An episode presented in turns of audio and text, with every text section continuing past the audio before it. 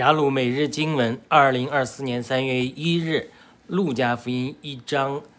七十八至七十九节。因我们神怜悯的心肠，